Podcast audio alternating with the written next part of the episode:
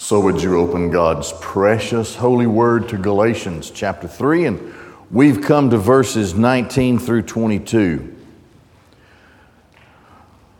The message is simply this then why the law?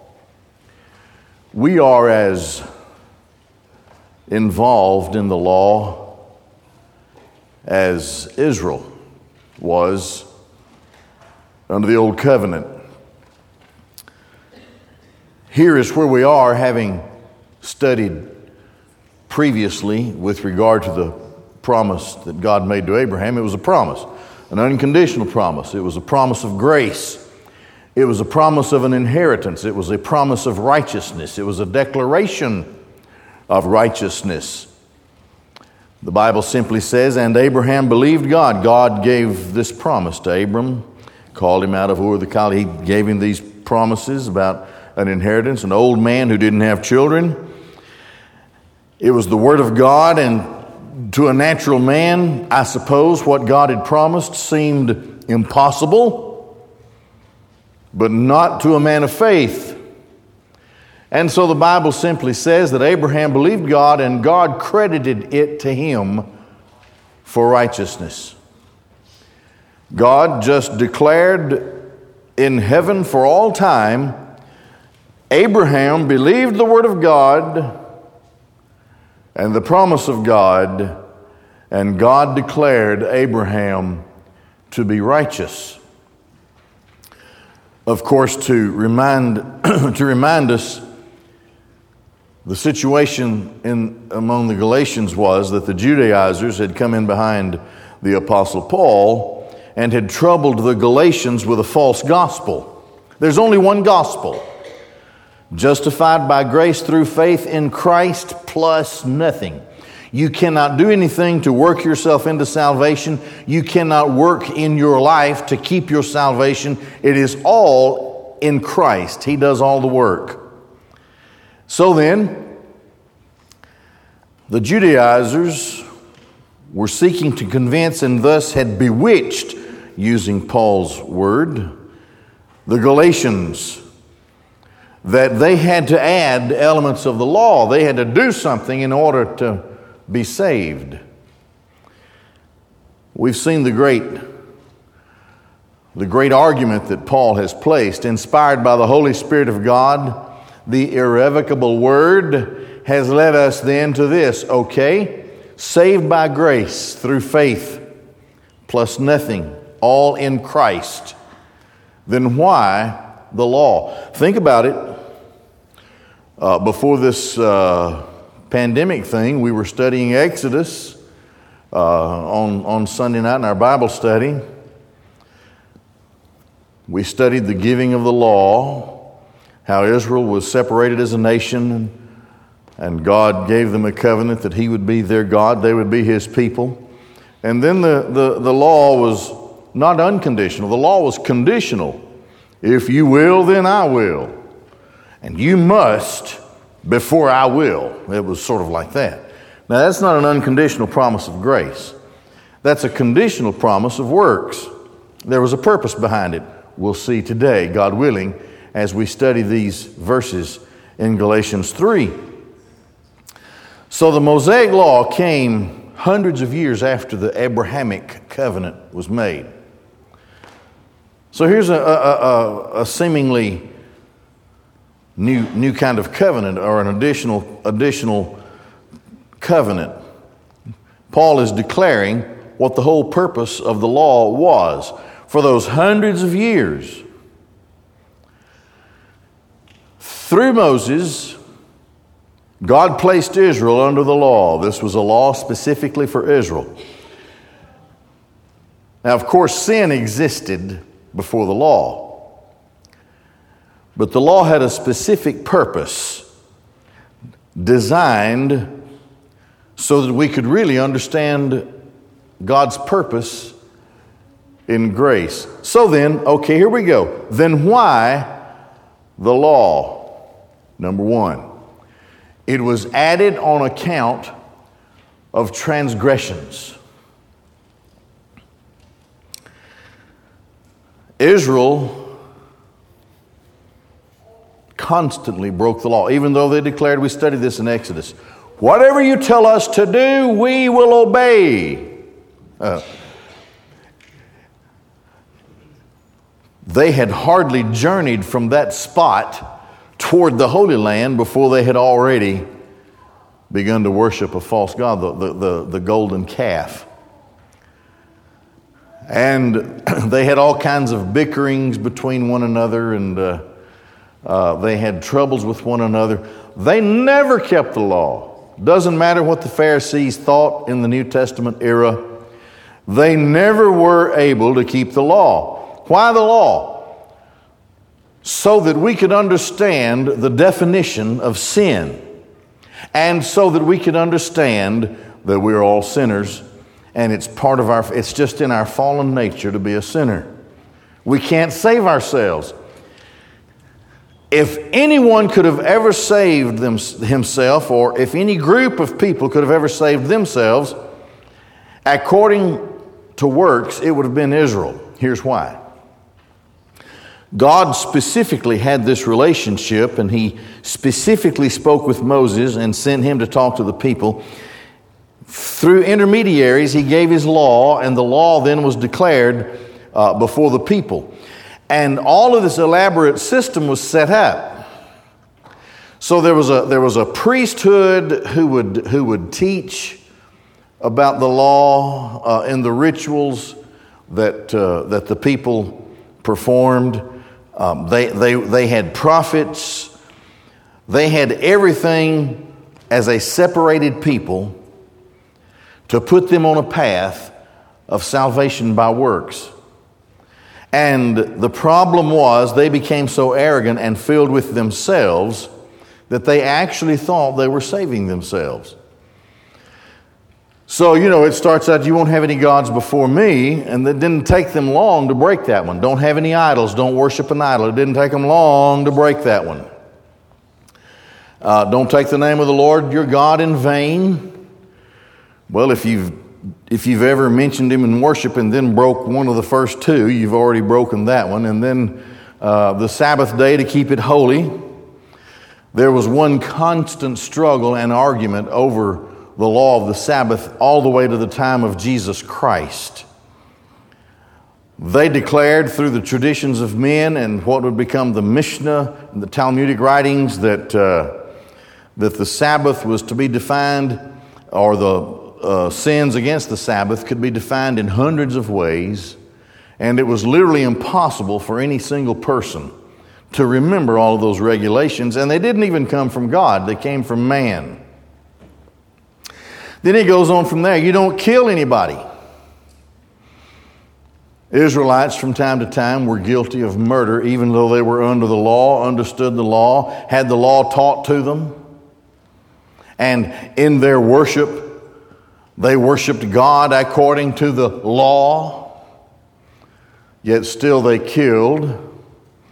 Of course, they, they never they never maintained an honor to their forebears, their mothers and their fathers.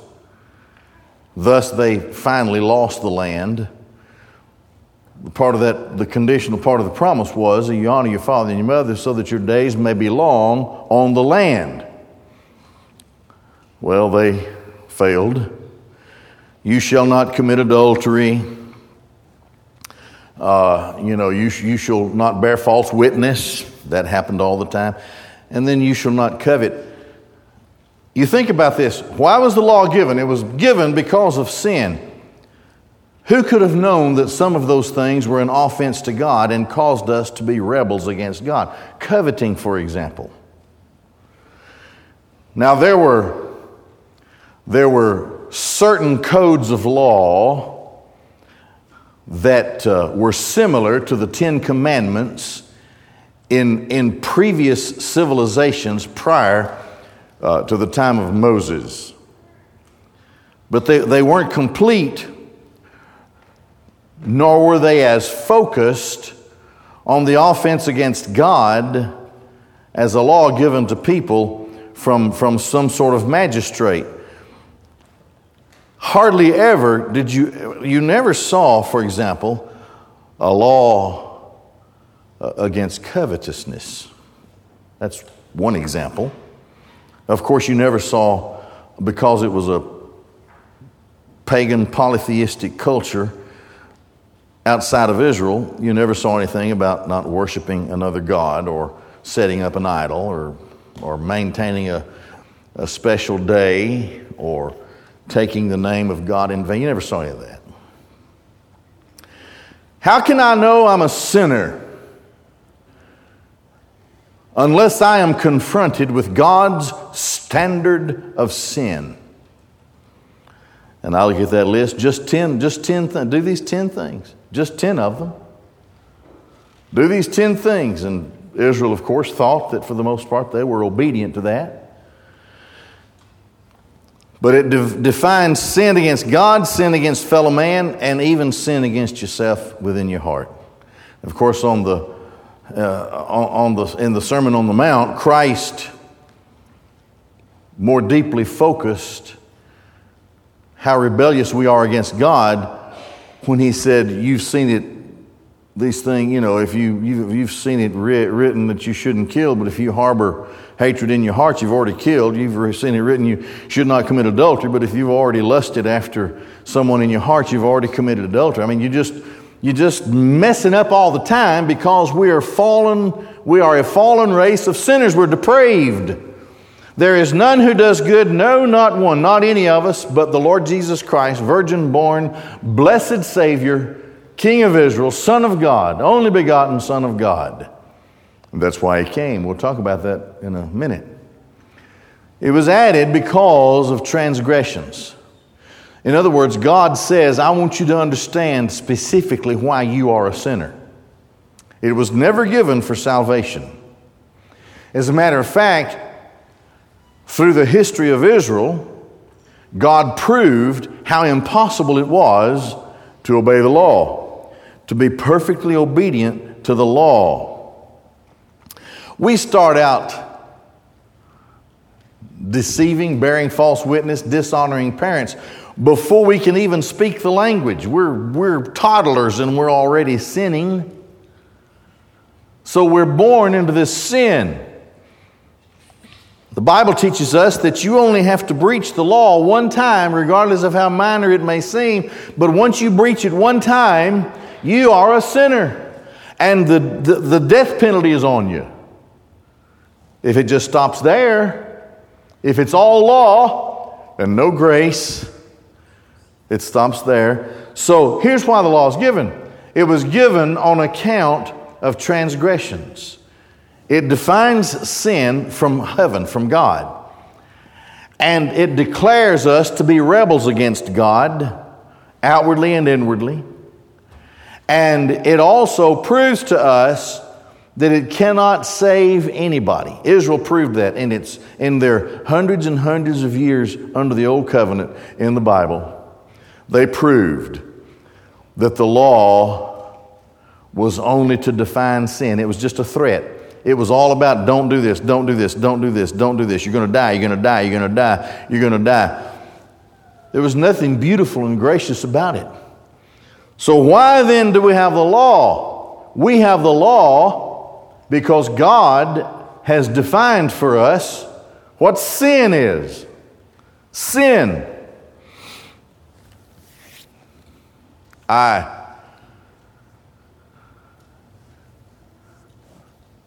I have a love hate relationship with Facebook.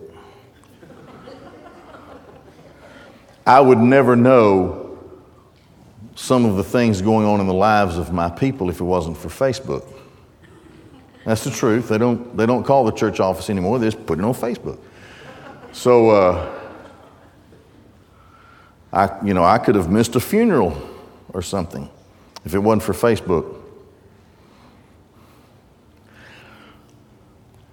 And I have current church members, I have previous church members from previous churches on Facebook. They've asked to be my friend. I always check it out. I, I want to make sure that it isn't Abdul Jabbar pretending to be one of my former, you know. And I check it out, and when I'm convinced that this is this is valid, I'll I'll respond and befriend them on Facebook. And people can be fools. They make people their, their friends, and then they, they play the fool in the world. They do worldly things. Brag about it on Facebook. And I say, Pat, isn't it so so and so former church member man?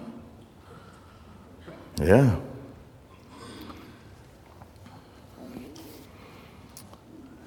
Acting like the world, a fool of the world. Sometimes they will, they don't have to spell it out, you can see it. They're committing adultery, they're fornicating.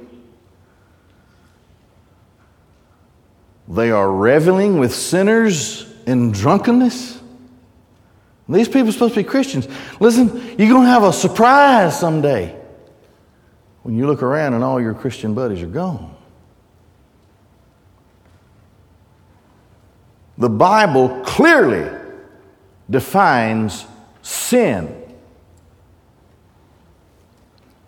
You claim to be a church member and a fine Christian, you're out there just living in unmitigated adultery and don't feel anything wrong with it at all, and it's just part of life,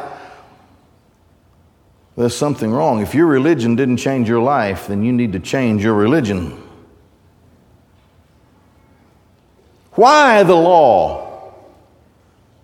So that God could write it on a mirror and I could look at myself with those inscriptions and I see my sin all over the place. Thank God, when I'm saved, He deposits the Holy Spirit, and now I have a new life. It's not like the old life. I have new responsibilities. I have convictions. God Himself, via His Holy Spirit, is living right here, walking with me, talking with me, watching me. And I understand that as a Christian. And I'm not perfect even now. And never will be perfected until the time of glorification. But I'll tell you one thing in my life I am constantly reminded of my sin. And I cannot walk with my head high. I can only try to walk humbly with my God. So thankful so mindful of how far away I was from God until He reached down through Christ and brought me to Himself. Things that used to be important, one by one, they're just falling away. They're not important anymore. Here's why the law so that God Himself through His Word, could look us in the eye and says, if you do any of these things, you are guilty and worthy of death, and if you don't have a Savior, I'll kill you. I'll kill you forever. You'll burn. That's what God says in His law. This is why the law. Maybe we don't preach the law enough. The law can't save you.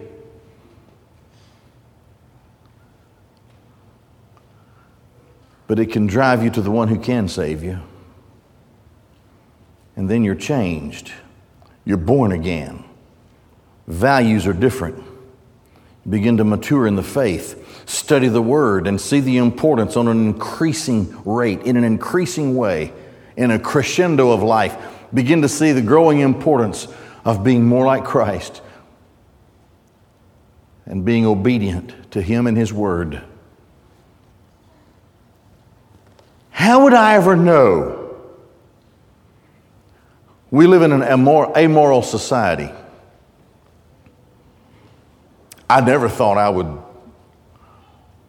Well, I mean, you know, I have to tell you, I grew up in church. I, You don't even think of the things that people do now. You couldn't have, you didn't even think about stuff like that. How do they invent these things that people do?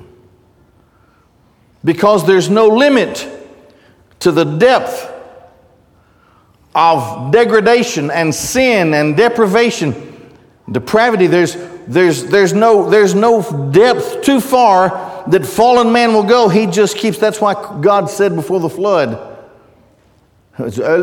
God lamented over man and his sin and said, Man's every thought and imagination is only to do evil continually. It's not that way in Christ. And like Lot in Sodom, our souls can be vexed and troubled. Why? Because we're mindful of the law of God, the perfect standard of righteousness. And we're, we're collapsed in God's presence, saying, Oh God, I'm, I'm part of all this stuff, and I want it to stay away from me. Strengthen me and guide me with every step of the way because your law otherwise will crush me. This is why the law. So that once I'm saved, I can have more strength than I ever had before to seek to be obedient. It's hard. How do you stop a thought? Jesus said your thoughts condemn you.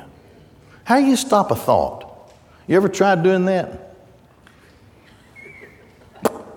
or hit your head against the wall. I don't know.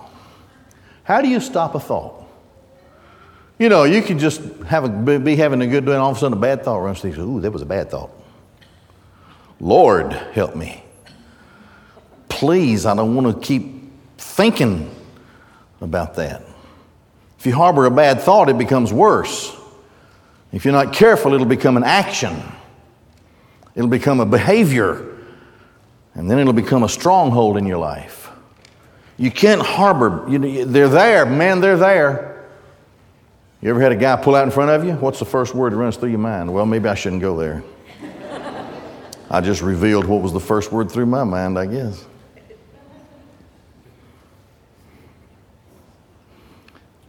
And I recognize how evil I can be because of the law of God. He has a standard of righteousness that even though Israel was placed in this as perfect as could be setting, even Israel could not obey the law. We cannot. That's why the law, it was added on account of transgressions. But it had a lifespan. It would expire. The law would. It expired. Thank God. Until that seed should have come to whom the promise has been made. Blessings of Abrahamic covenant, blessings of Davidic covenant, blessings of new covenant, they all rest in Christ and upon Christ. He is the perfect. He is the last Adam. He is the God man, the perfect man. And he came from heaven to be our Savior. The law just condemns me all the time. I run from it, I fight it, and you're the same way. We're all the same way. And seek to do the best that I can do, but I cannot, it, it, it, it is useless without Christ in my life. I have no strength of my own. Only Christ. So, the promise of the inheritance that he mentioned a few verses earlier, which is the promise of salvation and inheritance to be with God forever, that comes to rest upon the seed. All of these transgressions, all of the law, is added until Christ. Let me tell you something. The world, the history of the world proves this. Christ prophesied the destruction of the temple. A scant 37 years after his ascension into heaven, the temple was leveled. All of the records of genealogy with regard to the Israelites, all of their genealogy of which they were so proud, oh, they could trace it all the way back to Abraham. Of so they were all destroyed by the Romans.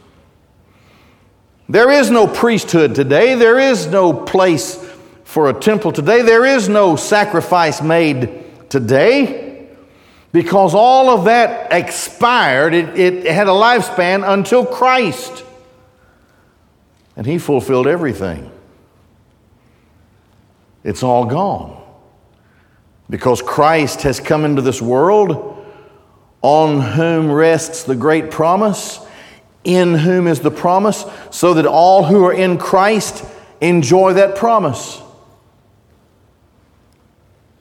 This is why the law, so that God's definition of sin could be proven in the nation of Israel that no one can accomplish the requirements of the law for salvation. It's impossible. It cannot be done except in Christ, to whom the promise has been made.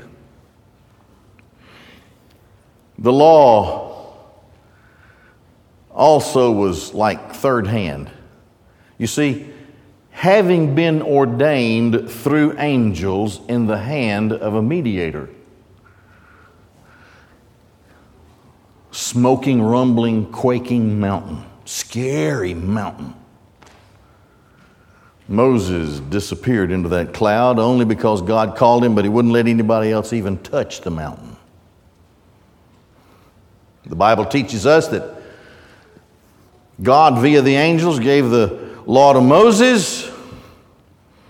Moses came down with the law that was given in the hand of a, of a third hand mediator. But when God gave the promise of an inheritance, when God promised by grace to credit us with righteousness, when we believe God and we have faith God did that face to face with Abraham. He didn't send a mediator, He did it person to person. The promise is personal, you see.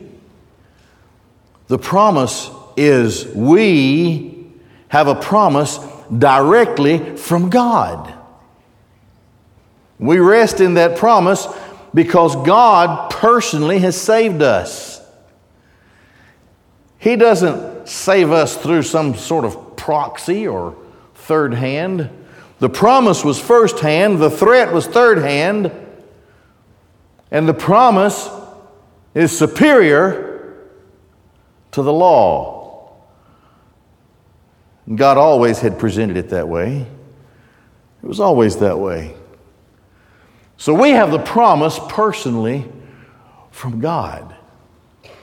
This promise. Abraham was a sinner. He sinned after, after Genesis 15 when God credited his life with righteousness.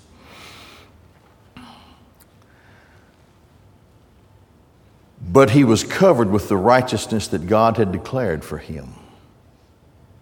And he didn't live the life like he lived before. He was no longer worshiping the moon god and doing the things that people did in the worship of the moon god, which was awful.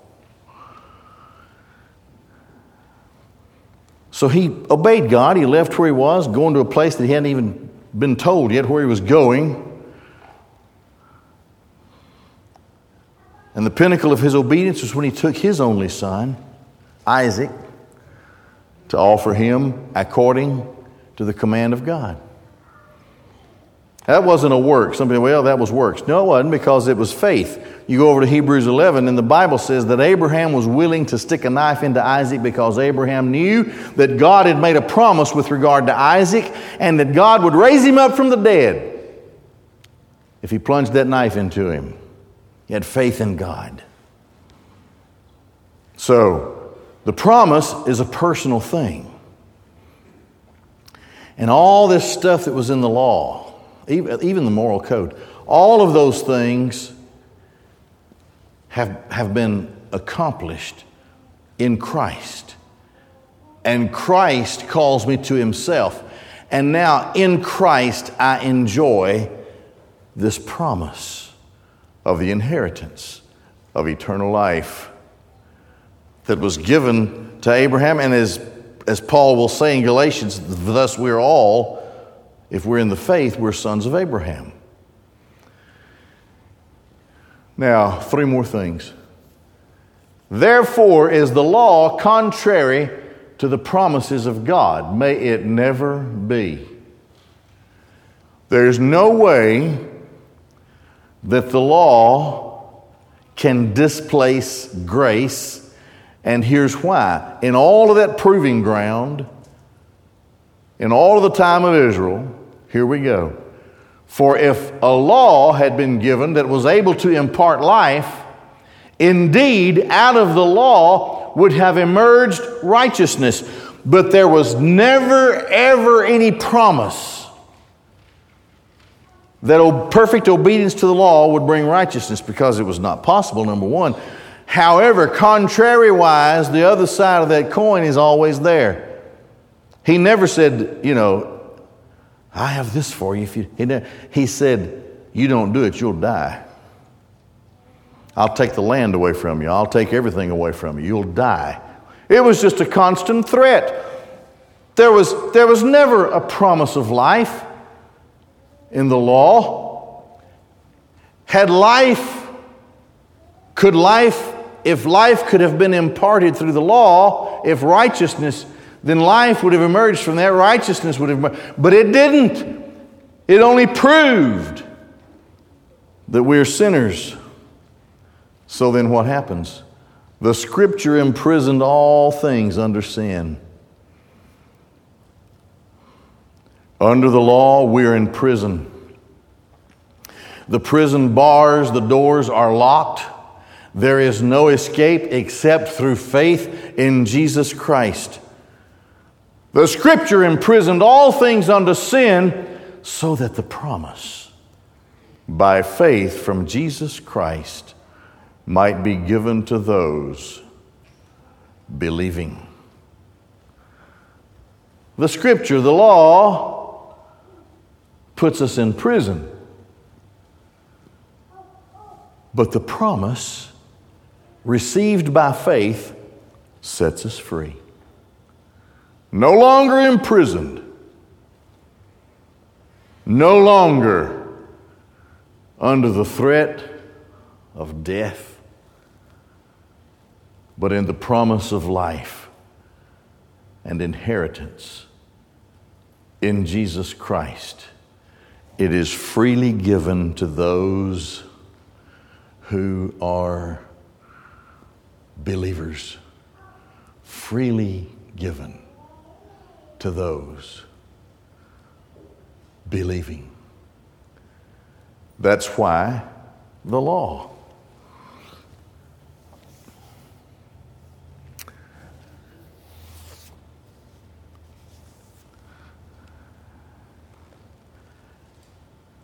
W.A. Criswell used to tell this story, this illust- used to give this illustration. Now, I understand the sensitivities of the day, but it is a powerful illustration taken from a page in history that teaches us why the law. In the olden days of America, pre Civil War, a rich landowner had many slaves. Through the years, one of his slaves had proven to be the hardest working and most responsible. But he got old And the old landowner couldn't extract any more days of work out of him. Having heard how bad his slave was, he went down to the quarters to look for himself. This weak, old, trembling, dying man heard the voice of his owner coming in, stood by his bedside to see just how sick he was. The old slave said, Master, is that you? He couldn't see well. He said, Yes. And he grabbed his hand. The slave grabbed the landowner's hand and began kissing it.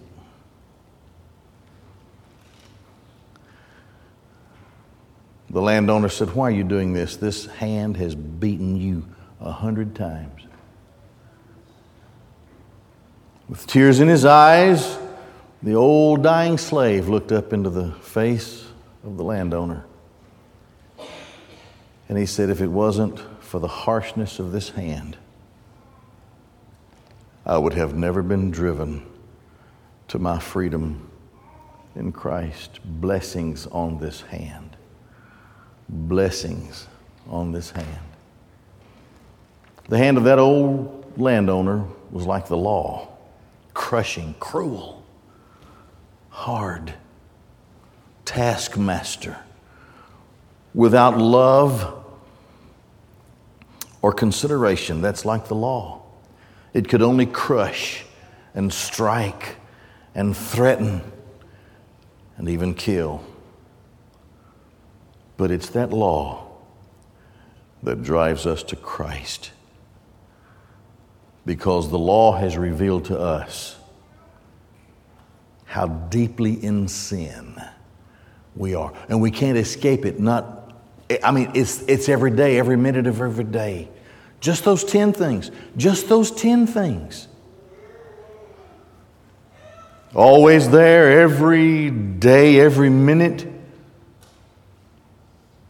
to remind us of our blessings in Christ, delivered from that in Christ. Would you bow your heads and close your eyes? Jesus Christ is the Son of God, and He came into this world to save sinners. Let me say to you who are here today, thank you for being here. As you know, during this time this, that we're living in now, we, we've changed up our invitation a little bit. And I want to say this every week in this time of invitation. You have three needs. Your first need is to be saved, to come by faith to Jesus Christ and escape the penalty and the punishment of the law. Your second need after you're, after you're saved is to be obedient to Christ and be baptized. And your third great need is to be connected to a local church family, church membership. Now, you might be here today with one or two or even all three of those needs. As you exit, there are two rooms, and you'll see them. We have deacons and their wives waiting for you. If you need to settle up on any of those needs today, they will happily talk with you about it. Okay? Quietly, would you prayerfully stand all over this room and we'll be dismissed. Father God in heaven, thank you for that hand of cruelty in the law that drove me to Christ. Oh God, give me strength in this present day. And this is such a day of temptation and wildness, almost without restraint.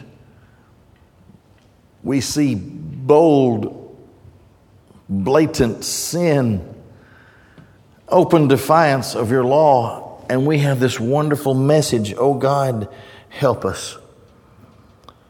Help us to know that our message is greater than their message and that their message will submit to our message, not because of who we are, but because of the power of the message of the gospel of Jesus Christ.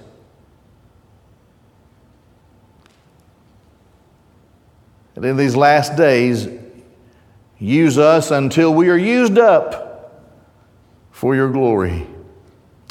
And now dismiss us in your love. In Jesus' name, amen. God bless you. Thank you for being here today. Tonight, we'll be here at 6 o'clock.